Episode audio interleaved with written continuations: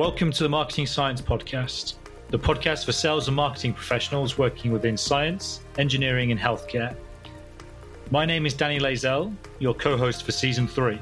This week's guest is Emma Honeybone. Emma is a relationship marketing specialist and is going to be talking to us today about techniques for building relationships that can make a difference to your business. I started this week's episode by asking Emma what relationship marketing means to her.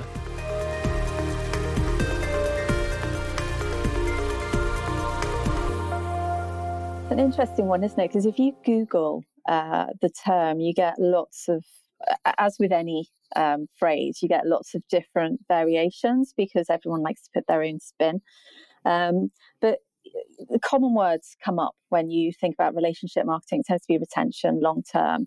Um, it's all about lead generation. It's about engagement. And whilst those things are true, I think it's long term, but it's also short term because relationship marketing, if you do it well, can be a door opener and help you to connect with somebody new. And that's a short term return. Whilst it is about retention, it's also about growth. So it's an opportunity to grow new business, not just retain business. Um, it absolutely is about engagement, but it's about engagement in, in many more ways than people think. So, really, for me, relationship marketing is about providing opportunities to connect and engage with people. It's that simple. Giving the people within my organization a means to to connect with somebody that they want to speak to. Perfect. So when you say the people in your organization, are you talking predominantly salespeople? Or are we talking sort of wider stakeholders? So it always starts with sales because marketing is always about ROI and it should be. We have to be held accountable for for what we're doing. We're spending the business's money. We're an overhead at the end of the day. You know, we're a cost to the business. We're seen as a cost center. So they're absolutely fundamentally uh, relationship marketing is there to help sales and business development to nurture the relationships in a way that will bring a return to the business. And that's not always through a sale. Sometimes it can be an opportunity to meet somebody that that person is connected to. It can be somebody we want to bring in um, to talk to the business or, or to, you know, to provide insights in a way that in an, an area that maybe we can't. Um, but it's also for people who are not in sales. So for um, our operations people, we use it as a means for them to build relationships with suppliers. And let's face it, if our supplier relationships are working well and the business runs smoothly, and that's all part of the experience for the customer, uh, we use it for our people team so that they can build the culture internally, but also with um, you know any recruiters that we might want to work with to help us get the best people to join our company. So although it's rooted in sales and business development, relationship marketing it is fundamentally about relationships and those relationships are important to everybody who works within the industry um, and and in our um, our own relationships the tools that we use around crm i encourage people to put in anybody that they want to track a conversation with. So it could be a journalist. You know, who do we know at specific publications? How do we make sure those relationships stay really strong and we're front of mind when they want commentary on a piece that is going to elevate our brand somewhere uh, outside of our organization? So that example you just gave there, that's sort of a more of a long-term strategy. How does relationship marketing work short term and in the long term? Um, so, short and long term, it has to be both. Uh, longevity is all about nurturing, it's about nurturing the relationship.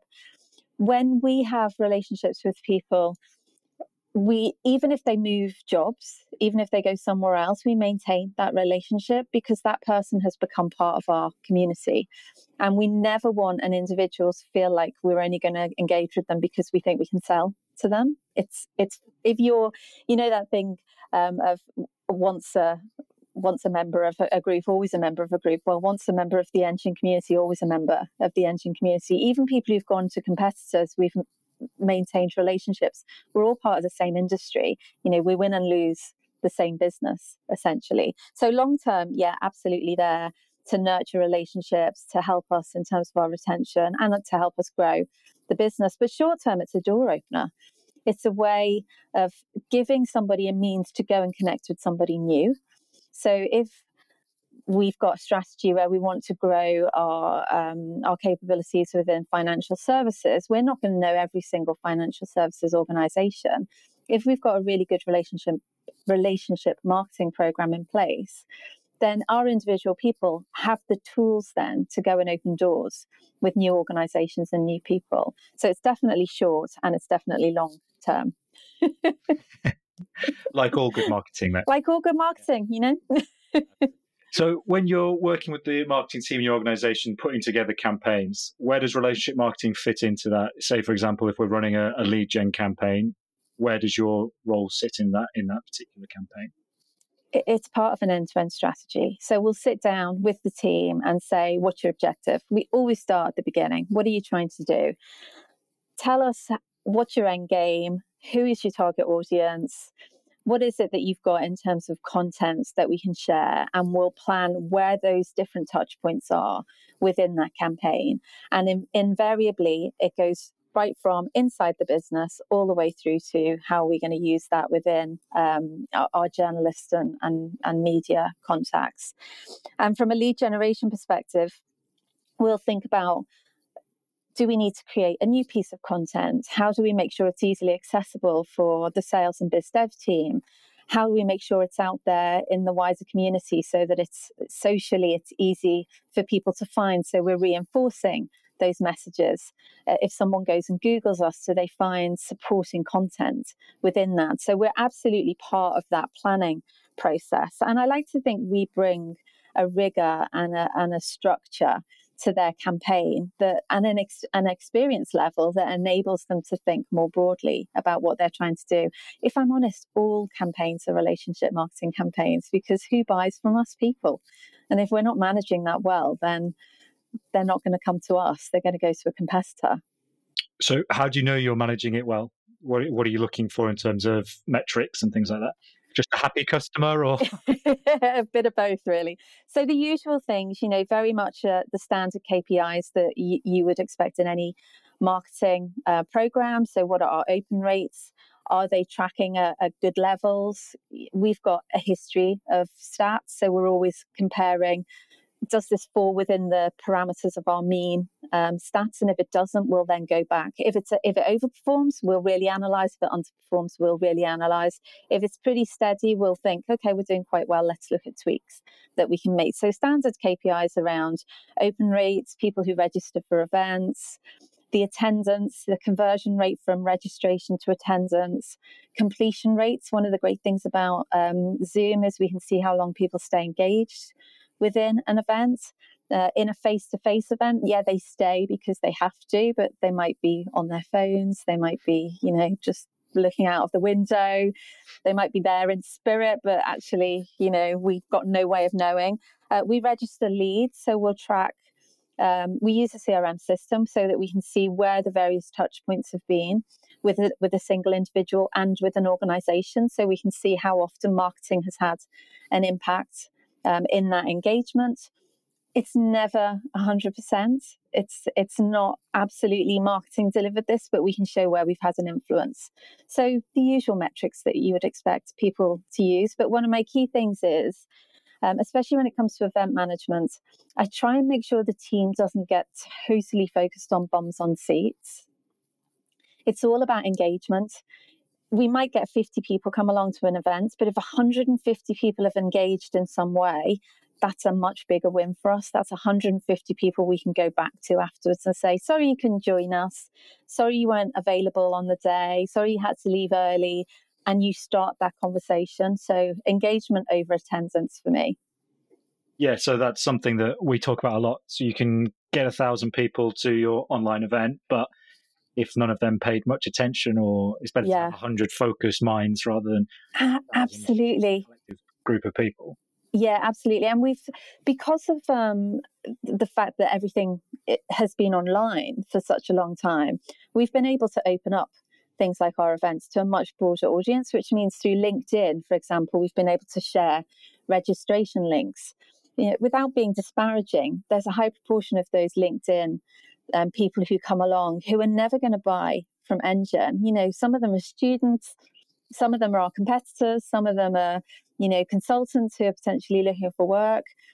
If we just measured how many people attend, we're not getting a true sense of, of what the opportunity is for us. And we're here as marketers to, to create opportunities. Yeah. absolutely. Just on that, do you do you go through your list prior to events then and only allow certain people to to attend? Do you no. get rid of competitors, students, etc., or do you just allow everyone? But then more of the focus is on the ones yeah. that meet your sort of customer profile. Yeah, I, I have a view. If our competitors want to find out what they're doing, they'll find a way. So let them come along and be part of it. You know, we're we're all about inclusive rather than exclusive. Um, absolutely, we want students to come along. They're there to learn. Come and learn. Maybe one day you'll come and say, "Can I have a job at Engine?" Maybe one day you'll come and be a speaker at one of my events. So we're very inclusive, um, because it's online. If it's face to face, clearly, we're limited on space. We have to be much more restrictive, but I'm quite excited about going to a hybrid world where we can actually, you know, offer it as a Zoom link as well as coming in and sitting in, in the audience.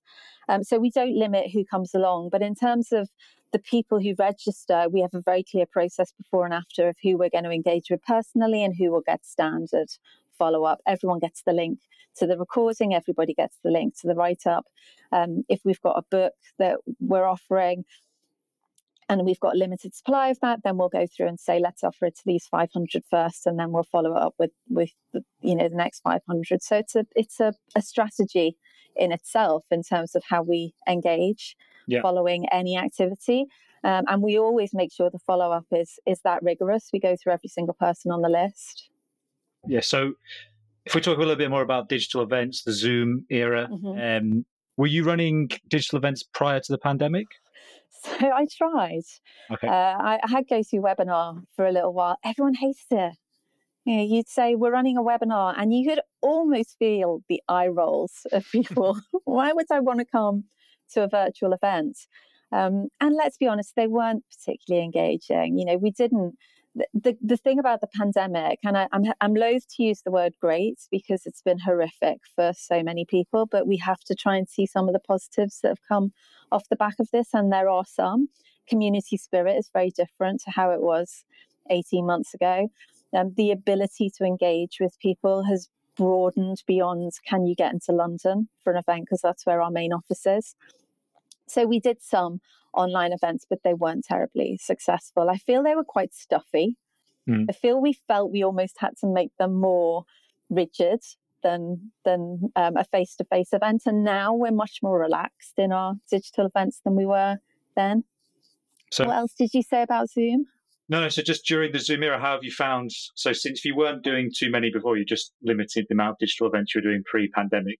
Presumably, once the pandemic started, it was the only focus or the main focus. So, how did you sort of overcome the issues you'd had in the past, and have you seen the improvement levels over the last 18 months for your digital events? So uh, I remember in March last year, we had an event about women's sport that we were going to host at the Albright Club. We were really excited about it, and we had some great panelists coming in. And two weeks before the event was due to start, the we went into lockdown. So we really quickly spoke to our IT team and said, "Tell us about Zoom webinar. How can we use it?" I ran oh, 100 tests because I didn't trust that it was going to work. And then we did the first one, I think it was the 31st of March via Zoom. And it was really well received. We got 500 people signed up, 200 people came along on the day, which, you know, was lower than the conversion rates I'd experienced before, but it was our first online event. And the business went, that's interesting. And we ran an event every week from that point on. So from doing one to two events a month, we went to doing one event a week. The flip side of that is it takes as much effort to run a digital event as it does to run a face to face event. And if you're running them too frequently, you're not doing um, the follow up in the way that you should. So, really great. We could suddenly get speakers that we couldn't get before because they could do it from home. They weren't restricted by, well, I need an hour in the event. I need my travel time. I need, you know, travel time either end. I might need to get childcare. I might need to think about how my day looks. Suddenly, they only had to block out an hour of their time. And the same applies to the people who attend. You know, we were suddenly freeing up their day and saying, log in a minute before if you can, and we'll make sure we run it for 50 minutes if it overruns, it'll only go to 55. You'll get five minutes have a cuppa, have a wee, and then you can go to your next meeting. Because we all know your diary is back to back now because you're online and everyone fills your diary. So it, it gave us this broader reach, which I've loved. Um, Post Christmas, I was a bit a bit more um, disciplined about let's make sure we allow enough time pre and post event to really do that run up, create the excitement, run the event, and then give it its due attention afterwards and make sure we're doing really good follow up. So we're not doing one a week now, but I think digital is here to stay. I really do hope it is because, you know, if we go back to just face to face, I think we're limiting our audiences in a way that is is um, well. Look, diversity and inclusion means we have to be able to offer experiences that meet every need, and this is a great way of doing that. Yeah, absolutely. And so you think going forward, hybrid events, what do they look like? I'm quite excited. Yeah, I'm quite excited about hybrid. So we're going to do, um, we're doing our first face-to-face event, uh, which is quite small. It's a round table on the 9th of September. And I, I did a small one because I was, I wasn't sure if people would be open to coming. We filled our spaces within a week. And it's C-suite as well. So that tends to be the harder audience to fill. But in terms of those bigger events, uh, round tables, I think you either have to do purely digital or purely face to face. You cannot have a round table with one person on Zoom mm. while everyone else is tucking into breakfast or lunch or dinner. So I think they're going to be either or. When you get into a more broadcaster panel or a speaker event, what we're going to do is we're going to start with record, still doing it via Zoom. The panelists will be via Zoom. The host will be via Zoom, but we'll open up a space in our office and say, if you'd like to come and experience it face to face, come and watch it face to face. We'll put on some hospitality. You know, you'll have the the chance to speak and network with people that bit that that the individuals say they've missed, but we'll still deliver it purely via Zoom. Or, or, or another um, webinar platform of your choice because there are plenty of them. Hmm. um, and then we'll look at um, bringing the event itself live and recording it and allowing an audience to watch it remotely. So I think we'll do a little bit of a transition yeah. and see how it goes. The first one will definitely be audience, if they want to, can be in a room, but the panel and the hosts will still be um, virtual. Nice. But you're looking see. forward to the opportunity. So exciting, uh, exciting times, I think. Yeah, I think so. And I'm, I'm always excited to try something different. You know, I don't know about you, but when you're you work in a, a role for a long time, it can become quite repetitive because, you know, I've mentioned on things I've talked uh, places I've talked before, I love a process. And processes mean that you don't miss things, that you, you make sure it's delivered to a really high standard. The flip side of that is it can become quite repetitive because you start and you go, hi, right, let's, here's my production schedule, let's start filling this in. Here's our brief, let's start filling that in. And everything follows the same pattern. So doing it, you know, trying this out will will bring a little bit of excitement. And look, th- there's nothing like a live event let's be honest, you know, and if it's a really, really interesting, exciting speaker, people want to be able to go up to them afterwards and, and introduce themselves and connect personally. We've missed that. You know, most people have missed that face to face interaction, but that mix, I think the balance is going to be what makes people really love it even more. Yeah, absolutely. I think we'll be probably be trying similar things yeah. in the next few months and for our clients as well. So perhaps we can call back in six months and get you yeah. and we can have a chat about how it's all. Yeah, and let's see what's working the best and and get some insights from people and see what they like. Do you know the other thing I like is going back to that idea of diversity is if we allow um, if we continue with some aspects of digital people who don't feel comfortable being in groups people who perhaps don't want to leave the house you know we're not excluding them anymore and and you know your introverts can quietly sit at home and go god that looks like a nightmare but at least i get to be be part of the conversation online. Yeah. Yeah i think that's a group that often gets forgotten as well when you're talking about these sorts of things is the ones that aren't particularly comfortable in groups of groups of people but online yeah. they can get all the information they get access to everything so yeah that's, that's right. benefits i think I set we set up a, a, a women's network at, um, at Engine called Brilliant Women. It used to be called Women in Digital because that's where it was born. Um, and then we ran a, a, campaign which was all around uh, around a book about brilliant women, and we renamed it. And we set it up purposefully for women, senior women. It started, but it's now all um, all levels of seniority for women that didn't like traditional networking. And it was all about small groups, really relaxed, very informal. And I get asked, you know, can you send me the briefing pack? It's like, there isn't one. Tell, you know, tell me what you want to know. Come along to a session, see if you like it. It's informal. It's meant to be dip in, dip out. And that was to cater for a group that didn't want to go into you know a room with 100 people and everybody's you know vigorously shaking hands and mm. exchanging business cards and quizzing each other about what they do and how they can work together. It was a much more relaxed steady build type of relationship. Six years in you know it's it's loved and and it meets different needs which is really good that's awesome. It's been a while since anyone's handed me a business card. I don't know that's what the reaction will be the first time. I, I, was thinking it was uh, two, it was probably my last festival festival of marketing that I got business cards, which would have been 2019. Mm. That would be about right, wouldn't it? Yeah. October time. Yeah. I won't be accepting any either, by the way. Just connect on LinkedIn, it's fine. um, just quickly, I wanted to talk a little bit about you were mentioning earlier about the pre and the post event strategy. So, how long would you normally set for a particular event running from start of the cycle to the end?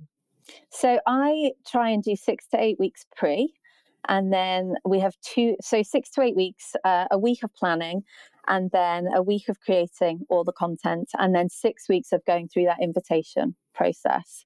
Um, and one thing I've learned over time is that you invite people you know, great digital, go and track who's opened it, send it again to the people that didn't open it. Same again. Each week you do that. Each week you get more people signed up. So if you if you don't leave yourself enough time, you can't be sending the same invite every day. You've got to leave a decent period of time so that you're not irritating people and then they hit that unsubscribe button. So I try and do six weeks, especially if um, you know, the, the people we're, we're trying to target, we know that their diaries are going to get full really quickly. And then the two weeks after the event is the really rigorous follow up in terms of making sure we're getting that follow up email out, making sure we're doing any follow up phone calls where um, we want to perhaps book meetings and diaries. And then we review it again for eight and 12 weeks after to see what's happened from that follow up. Um, so it's you know it's usually a three month it's usually a three month process. Yeah. And they're all, you know, they're, we don't do three months on one and then move on to the next one. Obviously, we start one and then the next week we start another. So they're, you know, they're kind of at different stages in the cycle. But you've got to give these things a decent amount mm. of time. It's definitely a misconception that digital events don't require as much effort or oh, planning as. Seriously, and and let's not forget when you're trying to book speakers as well you know, you go out and you speak to your speakers and they say, well, actually, sometimes they don't reply. so, so you have to do the same process with them. Hi, did you get my invite? Um, but you need to give them enough time to sort of check you out and and look at their diaries and confirm and make sure you've briefed them. So you've got to put that that time in. Yeah, it's absolutely. naive, isn't it, to think you could do it. Yeah, I think when I first started doing digital, I probably thought the same. I thought oh, I can do this really quickly; it won't take too. And then you get into the sort of nitty gritty of it, and you realize actually this takes quite a bit of quite a bit of work that goes into into these programs. Yeah, and I think you miss the opportunity to do all the um, supporting activity around it, like pushing content on LinkedIn. Mm. So if you're doing an event sharing different content, meet our speakers. Here's a thought piece that supports that. Here, here's a contradictory thought piece that is going to make you think in a different way. All of those things create excitement for the event itself. What they also do is they make it more likely for someone to come along. Yeah. Because you're you're giving them that oh that's another reason why should why I should go and attend that event. If it's a week before, someone might go yeah yeah I'm free and then forget about it and then it pops up in there diary and they're like no i don't have time mm. to do that. The other thing that is is important is you know making sure that you send um, if you send a diary invite out to someone i always put a week before reminder in because if they're going to drop out that's the point.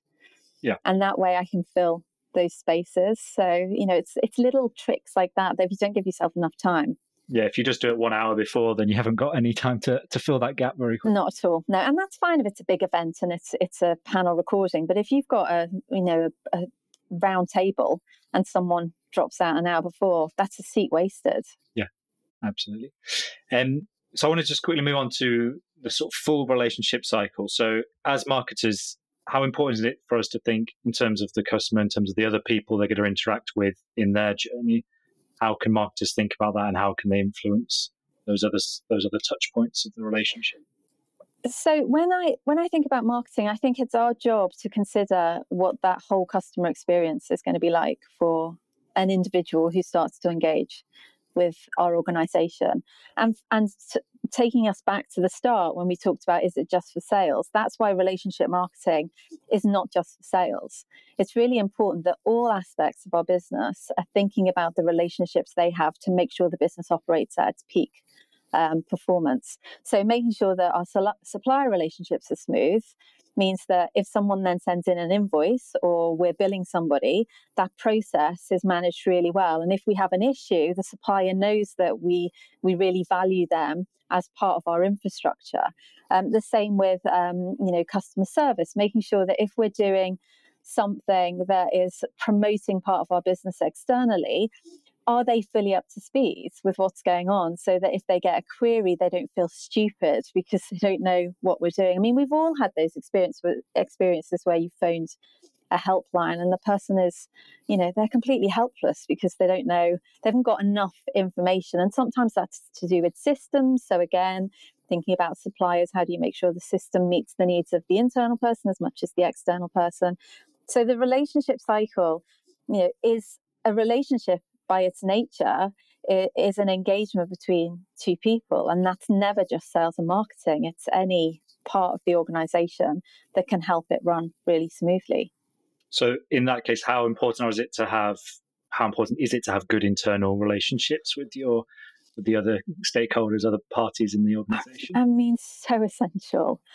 I have that you know i've i've suffered as a result of forgetting my internal audience and getting to the point of hitting the button on a campaign and thinking, oh, I didn't do the internal comms properly. Nobody knows what's happening. So before you do anything, you tell the internal audience. That's part of the campaign.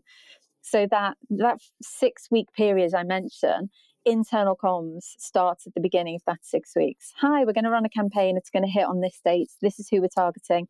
This is what the individuals are going to get here's the sort of you know flagship element of it whether that's a report a piece of content or um, an event. This is your role you know that's really important. This is what we expect from you. Here's some q and a's that you might get asked and and here's the supporting element to it. Please come along. You're an important part of the audience. It's not just for external people. Making sure your internal team are up to speed is is the key to success, really, because if they don't know what we're doing and what's expected of them, then you're not going to get that engagement. And if you don't get the engagement as a central resource, it's not going to work. I can't deliver a marketing program on my own. It's dependent on the people within the business to go out and connect with their customers or their leads. Or I can push out an email campaign, but somebody's got to go and follow it up. Mm it's easily done those you get so engrossed in putting together the event your focus is on getting external people there and Absolutely. making sure the right sort of people. And before you know it, you've completely forgotten that. Yeah. Hang on, you just assume everyone knows all about it because you've been doing it day to day, but actually nobody's got a clue That's right. what you're doing. And the other thing, a great, you know, going back to your question about Zoom uh, or Zoom, but online events, is suddenly we can say to our internal audience, you can come along as well. So we had, um, you know, Ruby Wax came in to do a talk for us before Christmas last year around mental health because it's a really important subject. Um, we believe that for good leaders need to make sure that their their employees feel nurtured within the workplace. And she did a great talk. If that had been an internal face to face event, if that had been a face to face event, we would have been limited on seats. So you know the external audience would have got priority because we spend money to put that on. But these events are now open to our internal audience as well. And you know what? It drives culture in a way that is so beneficial. You know, it, it drives a real buzz in the teams because they feel like they've got something as well. They were given access to people that maybe they wouldn't have been able to go and see before. So, yeah, your internal audience is absolutely Absolutely, Kate. And the other thing about internal internal audiences is we often think about sales and biz dev as the route to our customers. Guess what? Everybody's connected to somebody, and if you give them enough insight, you know, we've had um, people who work in our dev team come back and go, "Oh, I remembered that event you told me about. I remembered that report you told me about. I saw this. This organization is looking for exactly that." You know that insight, so you, you potentially get more leads as a result.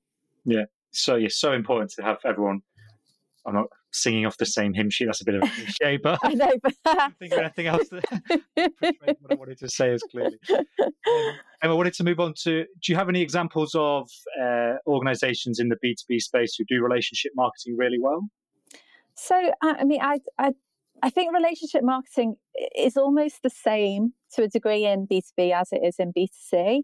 But one of the company, it's a really small company, and most people won't know them. It's an organization called Influencer, and they are. Um, it's set up by a guy called Ben Jeffries, and he curates content around social and influencer marketing. And I love the way he manages the whole process. You, you register, it's really simple.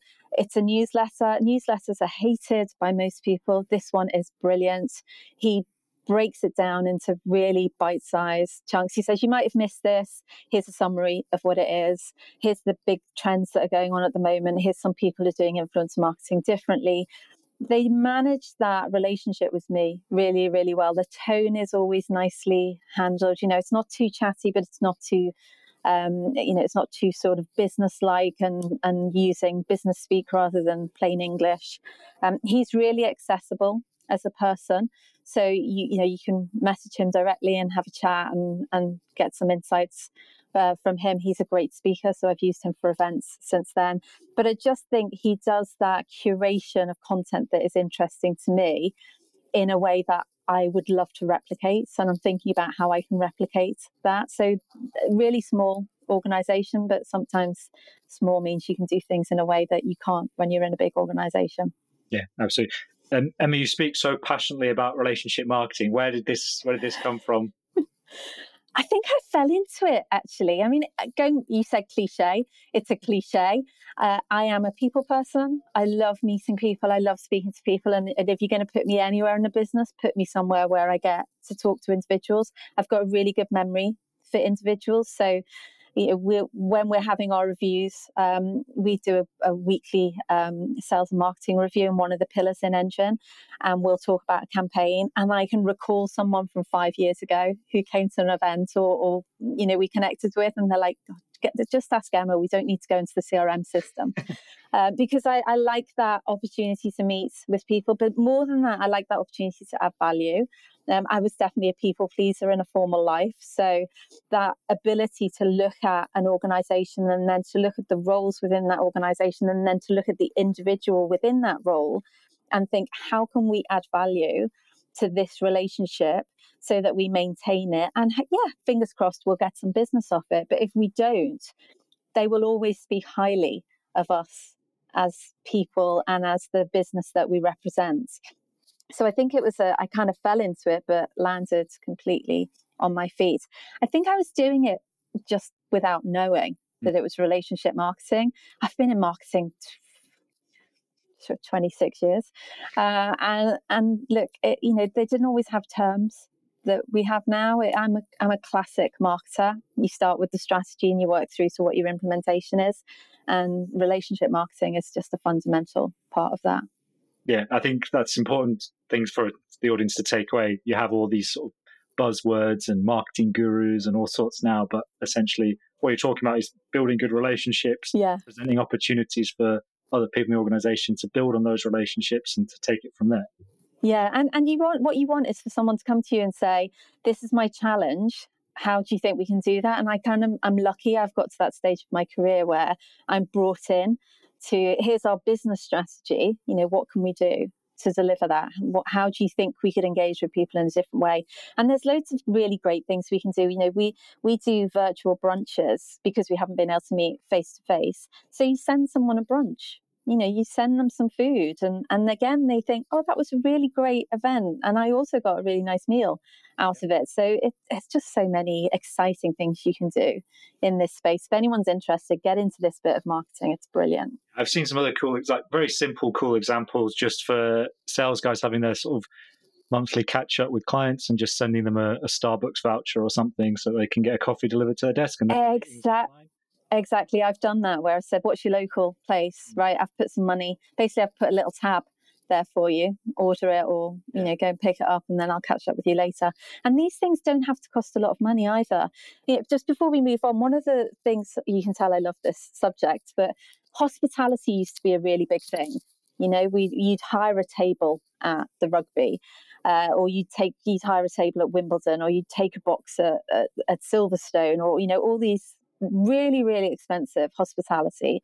Um, and what I try, we've again we've had to stop, but where I was moving to in Engine is we'll have a hospitality budget, but it's a personal budget.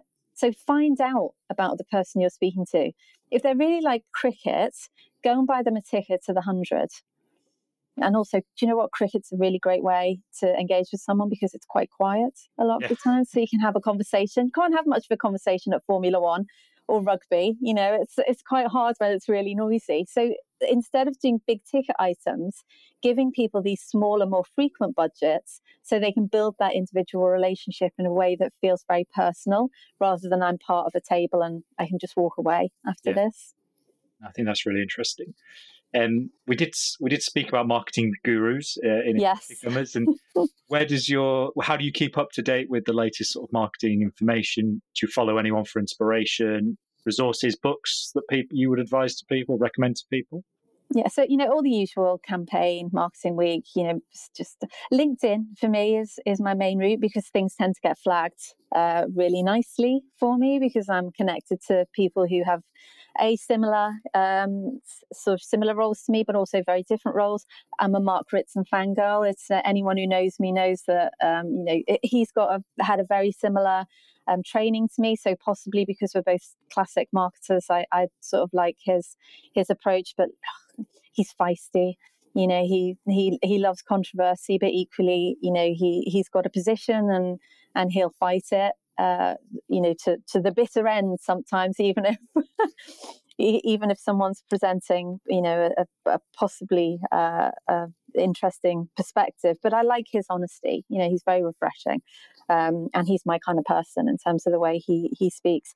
Uh, look, Joe Glover uh, is somebody I connected with a few years ago, maybe three years ago now. I've been inspired by the work he's done. Really young, up and coming marketer, but approaching things from a very different perspective.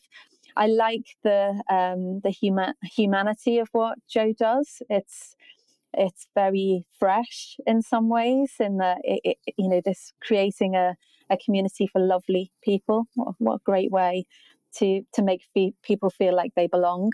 Um, but someone I was impressed with uh, quite a few years ago now is Deborah Dolce, who's at TJX TJX Europe, which is TK Maxx and HomeSense. And she, um, from a from early days, was a data led marketer. And I like that. You know, she really analyzed the data to understand how TK Maxx shoppers spend and what are the touch points where you can increase basket size. Because one of the things about marketing is it's it's typically easier to grow with your existing customers than to go and acquire new customers. And she recognized the opportunity to look at her existing base as well as growth opportunities, but to look at the existing base and think, right, what can we do to change that experience to encourage people to spend a bit more we're going to get a better return on investment if we do that. Um, books wise, oh, lots of books. Mm-hmm. Um, and Fields, uh, long and short of it, um, I love. Uh, I know it gets some criticism. Look, it's an old book now. You know, things have moved on, but that idea of balancing long term, long um, term strategy with short term strategy doesn't go away. If you miss that, then you're not going to achieve in your objectives. And one of the um, references I made um, when I was talking at an event earlier this year, I think, is that uh, in marketing, if you really want to succeed, then you've got to be prepared to put the work in that someone else might get the credit for. And that's long long term strategy. You know, you've got to do it because you believe in the business that you're working in. And then short term strategy becomes part of the tactics and a reaction to things like the pandemic. You know, we have to be able to to pivot really quickly and do something differently. So I love that book. Years ago, I read um, Made to Stick by Chip and Dan Heath, which I liked, which is this how do you get ideas? How do you create ideas that are sticky? and that resonate with people. And then a non marketing book, which I've also recommended this year, is um, the Matthew Syed book, Rebel Ideas The Power of Diverse Thinking. Any marketer listening to this who's starting out in their career, um, straight away try and get views that are different to yours when you're pulling your plans together because you know sitting in an echo chamber with everyone saying this is great is a, is a um, recipe for disaster it's not a recipe for success when people challenge you it's uncomfortable But, you know, friction creates innovation and innovation draws attention. You know, I'll keep going back to that. It really does. Only from friction do you get different perspectives. So th- those are my sort of recommendations.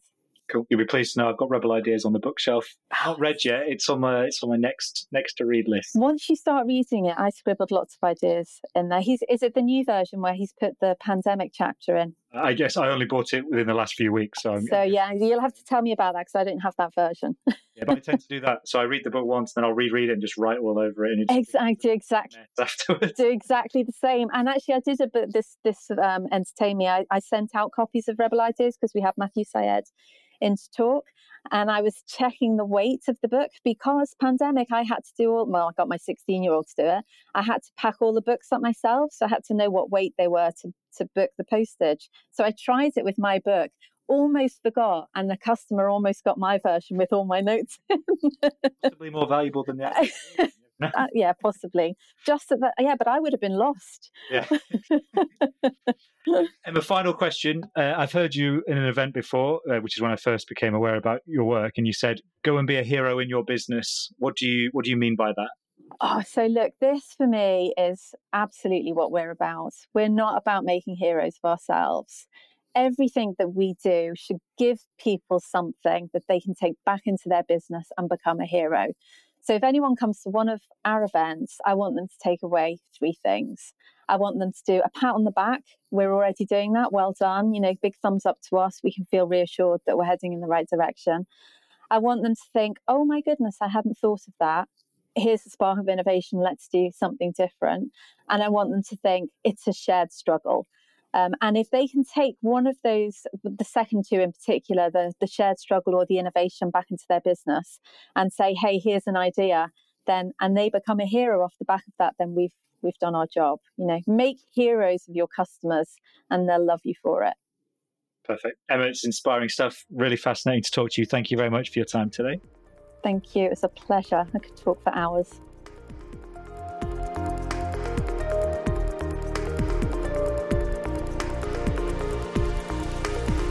A big thanks to Emma for sharing her time and expertise with us all today. If you've enjoyed listening, then please think about leaving a review on your podcast provider, sharing the episode on social media, or with a colleague that you think will enjoy it. If you'd like to learn more information about how to run your own podcasts, then visit azonetwork.com forward slash podcasts. I'll be back next Monday with another guest for the marketing science community. We hope you can join us then, and until next time, take care and thanks for listening.